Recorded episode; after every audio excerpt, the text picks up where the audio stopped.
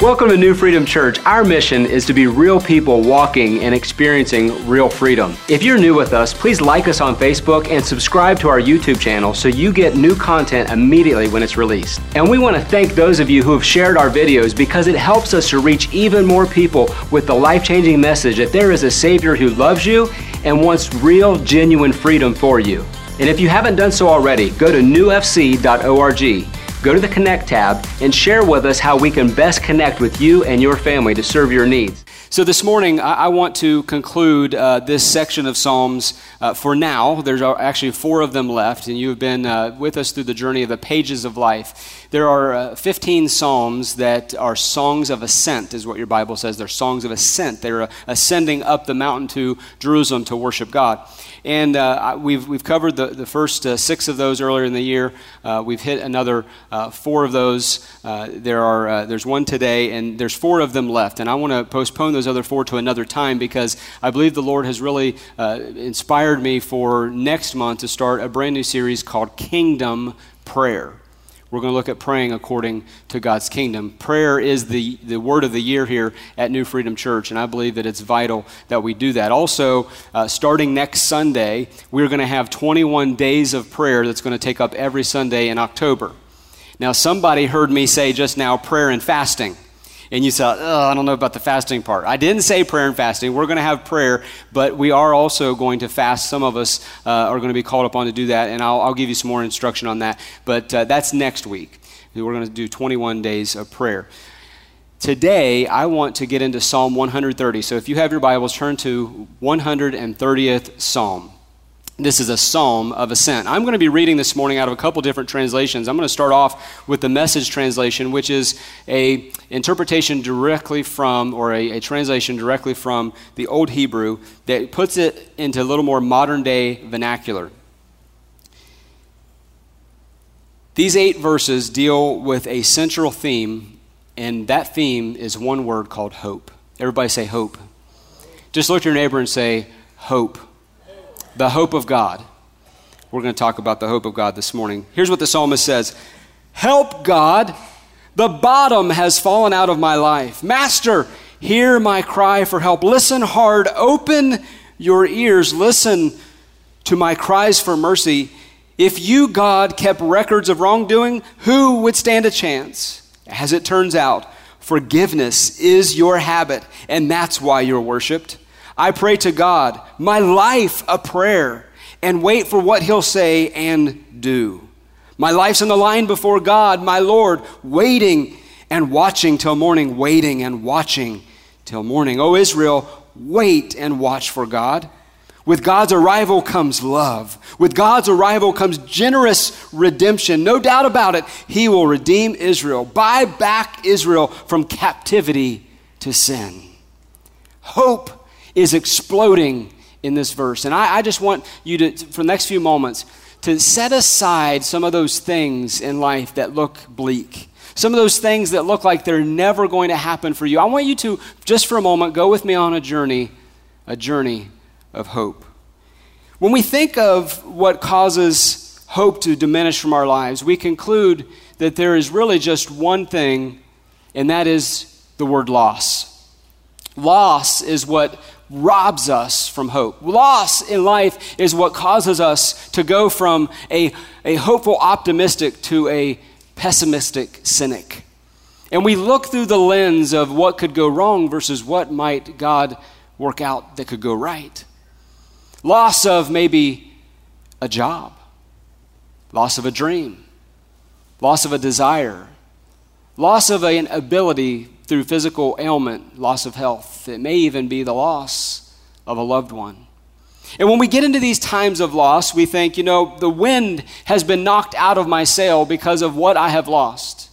But when multiple losses mount up in a short period of time, it's not just that you get stuttered and you get staggered back, but rather those kind of losses are enough to make you conclude, like the psalmist God, the bottom has fallen out of my life. I don't know how that I'm ever going to recover from this. I don't know how I'm ever going to get to the other side. God, I lack all hope. All hope is gone. Losses cause us to grapple with what is the meaning of life? What really do we have to contribute with these few days that we have to live on this earth? And how is it that I can somehow conclude something good from my experience on this earth?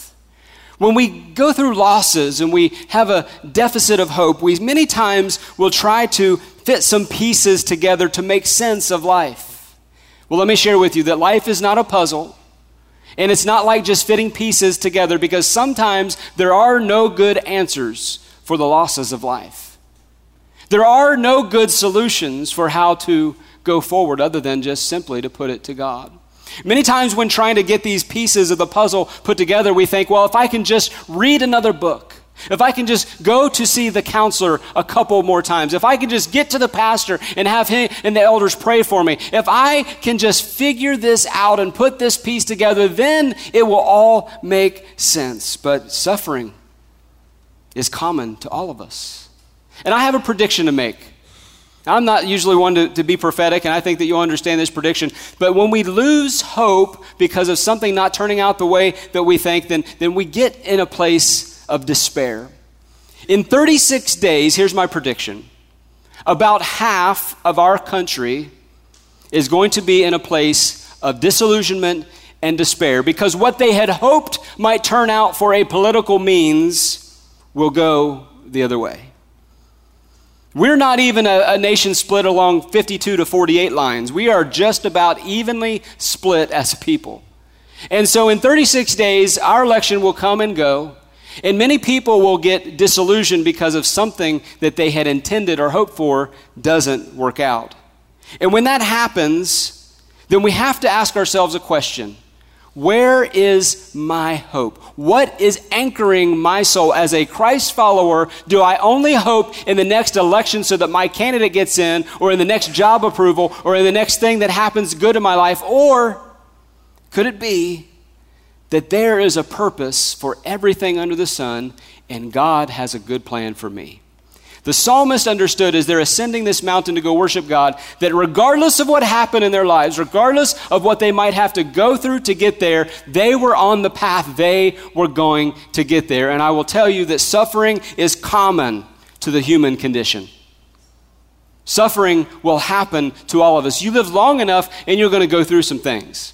Now, maybe you're like me and, and, you remember those days when someone would tell you about their suffering. You see, suffering really is kind of relative. It depends on your perspective, it depends on what you're going through. I remember growing up that my parents used to tell me that they had it so tough that they had to walk to school in the snow. You know the rest of it. Two miles uphill both ways. Okay, so some of you had this. Did you all read the same book or what? But suffering is relative.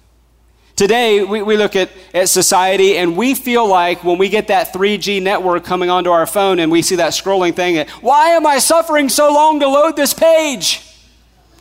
Those are first world problems, you know. Because most of the world's population would love just to have a device, much less to have a device with even 3G. So suffering is really a matter of perspective, it's really kind of relative.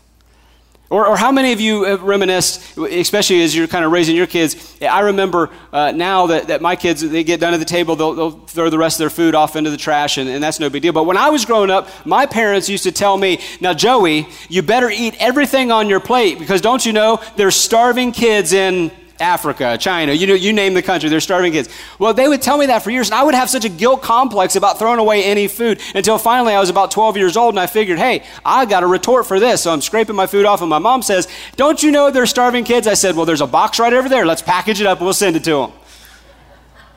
But that doesn't work either. Yes, I don't make light of people suffering. Yes, I don't make light that there are starving people. But we can somehow feel like we are the only ones, that we are the ones that are going through this great suffering. And human suffering is intended for a purpose to draw us maybe even just a little bit closer, get this, to the passion of our Lord, to his passion and his walk down the Via Dolorosa to get to the place of the skull, to go to Calvary. This suffering existence that we have, this, this current trial that we're in, is designed to draw us even just a little bit closer to Jesus. Now, I am not for any moment here trying to glorify suffering as some holy test that you must pass, and then God gives you a cookie at the end. I'm not saying that. But I am saying that sometimes, with right perspective, with a proper outlook, we can realize oh, I am being mistreated. I am being set back. I have a stumble. I have a weakness. There is some blind spot that I cannot see, and because of my own choosing or the choosing of another, I have encountered a hardship. I am going through some suffering. And here's what you have to know that suffering is real. We're real people with real freedom around here. Real people get raw and honest and say, sometimes the bottom just falls out. I'm suffering. And many times, through your suffering, there are no good answers as to why. I remember just months ago sitting down with one of our church members. She had to really talk about some things that she was going through, and after going through about 45 minutes of talking, she finally concluded that that counseling session wasn't very much help. And she said, You've been no help at all today. That's not what the preacher wants to hear on Monday, you know. I, I, but she was right because I didn't have any human answers that could satisfy the curiosity of her questions. Why? You know why? Because I ask why, just like you ask why. A couple years ago, I was uh, in, a, in, a, place in my uh, Uh, just my personal life where I was throwing myself a pity party. You ever been there? Maybe you've been there in 2020. You've kind of thrown yourself a pity party. I've been there many times, and you know, I start reminiscing all the things that have gone wrong, or things that could go wrong, or things that didn't turn out just like I wanted them to. And so I'm throwing myself a pity party. And it's amazing how quickly you can get you to agree with you. And you can get on the same page with your pity party. And, and the Lord reminded me about Easter. It wasn't even close to Easter time, but He reminded me about Easter. And by the Spirit of God just quickening me, the, the, Lord reminded me that I have never suffered to the point of a crown of thorns going on my head. I have never prayed all night long to where my sweat droplets become like drops of blood coming down my face. I have never been betrayed from a friend that would put me on a criminal's cross and I would go to death. Therefore, I was suffering, yes, but nowhere near compared to our Lord's suffering. And so, put in a proper mindset, suffering really is common to the human experience. But as the psalmist said, we still have hope. Because you have to understand that only God can handle the results of your suffering. The preacher can't burden it for you. Your best friend, even as, as faithful as they are on the phone, cannot take on all of your suffering. Your family cannot always come to your rescue. There, there is not going to be a human that can fulfill the results of what you need from suffering. Only God. Eight times in this psalm, God's name is used. His name is invoked. They appeal to heaven, they appeal to God. And this is how they took matters out of their own hands and they placed it into God's hands. And here's what you and I have to do through this psalm is we have to get to the place of saying, God, only you can handle, only you can handle the results of my suffering. What I am going through, others have been through. I realize I'm not the only one. But right now, God, it feels lonely. It doesn't feel like anybody knows what I'm going through. But you were tempted in all points as I were, yet you without sin. You were bruised and afflicted for my sins. The chastisement of my peace is upon you, and by Jesus' stripes I am healed. God, you understand what I'm going through. Here's what the psalmist said in verses 5, 4 and 5. He says, But there is forgiveness with you. Why would the psalmist mention forgiveness? Apparently, some of the suffering that they were going through was a result of their own choices. Now, it's easy to point the finger and blame everybody else for the plight that you're dealing with, but how about getting real and honest with God and say, God, I am in the need of forgiveness. I have been the offender. I have been the wrong accuser. I have been the one that made this choice. I put myself here. And he says this, but there is forgiveness with you that you may be feared, that you may, the, the, word fear isn't to be afraid, it is to be in awe and reverence, that you may be respected. Verse 5 I wait for the Lord, my soul waits, and in his word I do, say it with me, hope. My soul waits for the Lord, and in his word I do hope. The psalmist turns to hope as we begin to realize the pain and suffering of this life will not hear me, the pain and the suffering of this life will not have the final say for you. But they appealed to God. They put their sufferings before God. To ancient Israel, these pilgrims would look at the Word as these first five books in your Bible. That's called the Torah.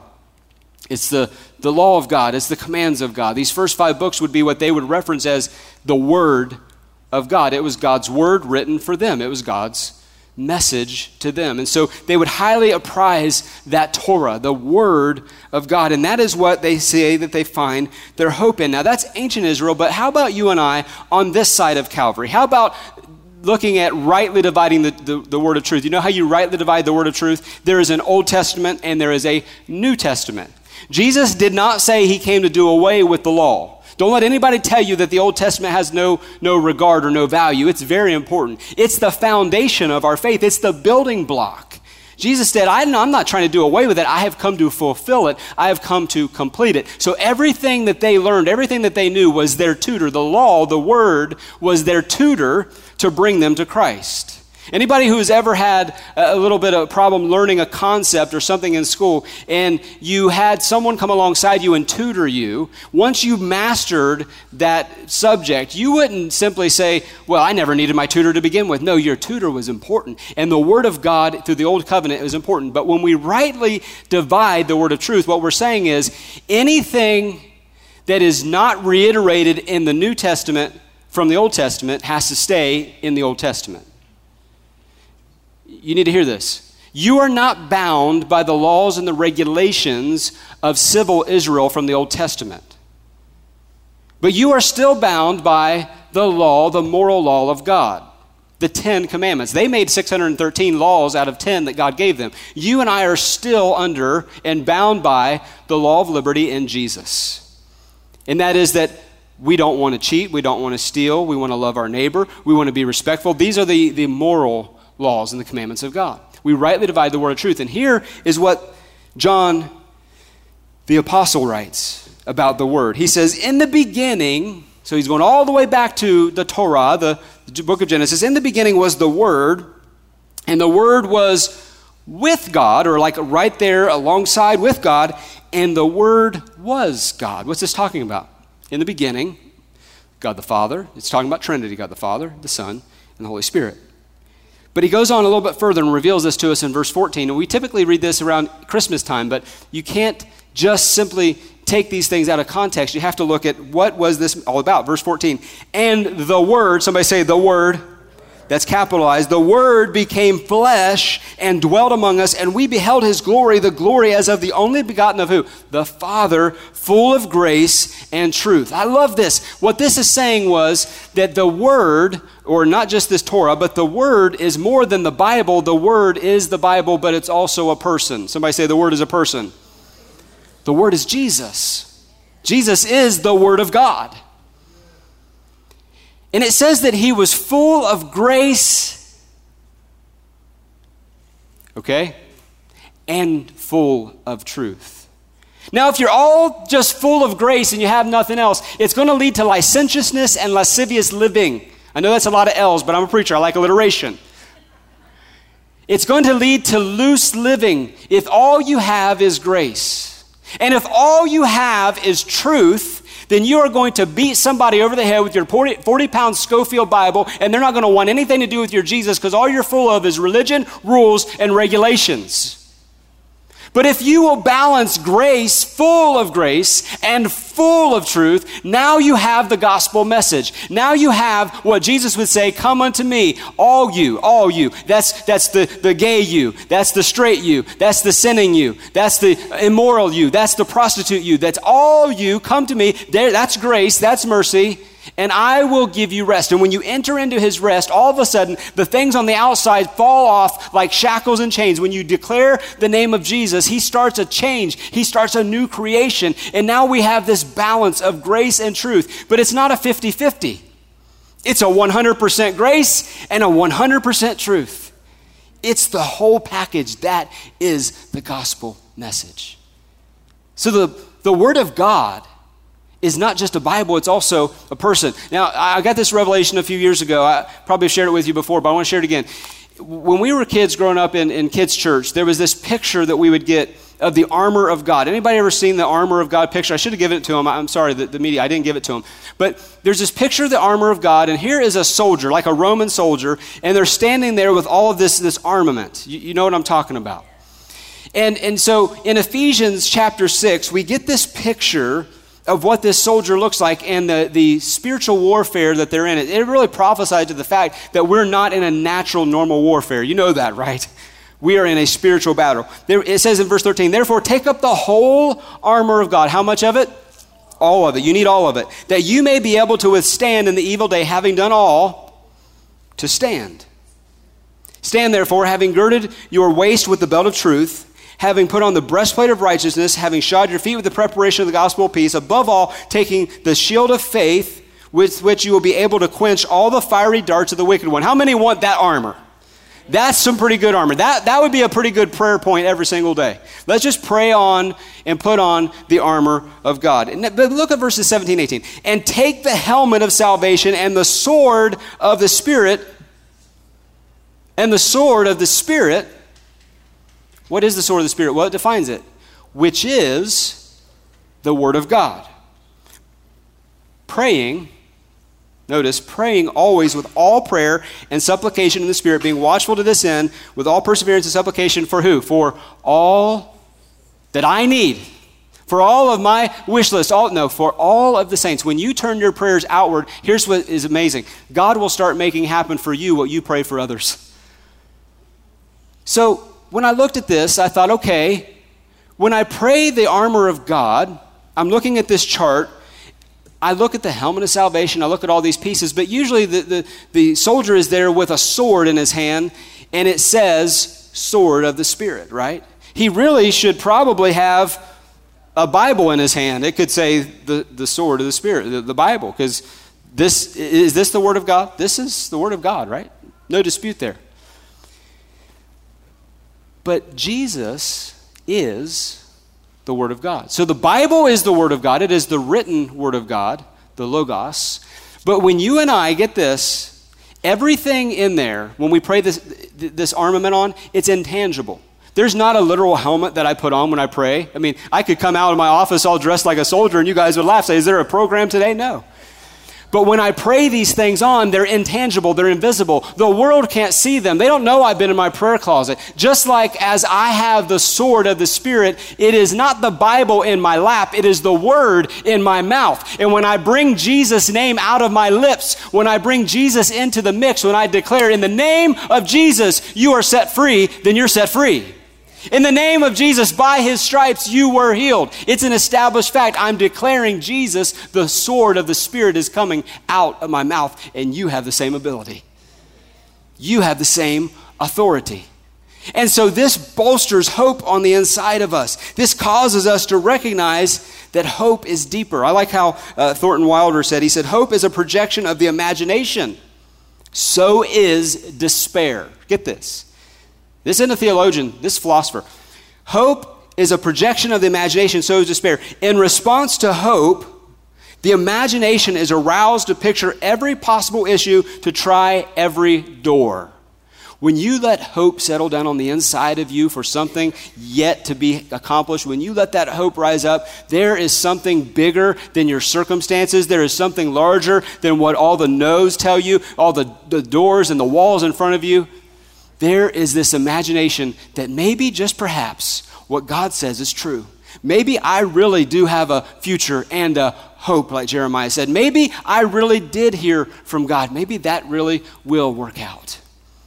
I can give no better example of hope, hope eternal, than that mother who has one of her children be told no to something that they really wanted. That mother will try every possible door to make sure it happens for their child. If a mother on this earth can do that, how much more do you think that your heavenly Father will come to your rescue and come to your aid when there is a hope and a desire in your heart? He wants to do it for you. He wants to make your dreams come true. But have you delighted yourself in the Lord? Because the Bible says that if you delight yourselves in the Lord, that He will give you the desires of your heart. That the desires that you have in your heart are there because you have delighted yourself in God. It's not that I just dreamed up, I want a new Mercedes Benz. That's my dream, God. No. God says, Have you delighted yourself in me? Because if you delight in me, then I'll give you the desires of your heart. It means God puts them there, and then they manifest out here. It is a hope that you have that God has placed on the inside. I like the old song that says, On Christ the solid rock I stand. All other ground is sinking sand. It says, My hope is built. What's it built on? Nothing less than Jesus' blood and righteousness. I dare not trust a sweetest frame, but wholly lean on Jesus' name, the sword of the Spirit. Waiting and watching. This is the center point of the psalm. I want to read it again, verse 6 out of Psalm 130. It says, My life is on the line, God, my Lord, waiting and watching till morning. Waiting and watching till morning. What does he mean here? What's he talking about waiting and watching till morning? Maybe you have been in a holding pattern in life. Maybe there's some things that you have been praying about for what you feel to be a very, very long time, and it's not happened yet. You've not heard God yet. You've not gotten a download from heaven yet. You're waiting. You're, you're just kind of on the lookout. Well, he said that he would do this until morning. In our vernacular, we look at the morning as the beginning of a brand new day. But in this vernacular, and biblically speaking, a day did not begin morning. You look at Genesis 1 and 5, it says, evening was the first day. And then it cycled through. So it is from evening to evening that a day begins according to God's calendar. And therefore, morning, the morning time when the sun comes up, that's just halftime. That's just the middle point it's, it's full fledged football season right now. And, and for all my football fans out here, any of you that root for the Cincinnati Bengals, you would like a lot of times for the game to end at halftime.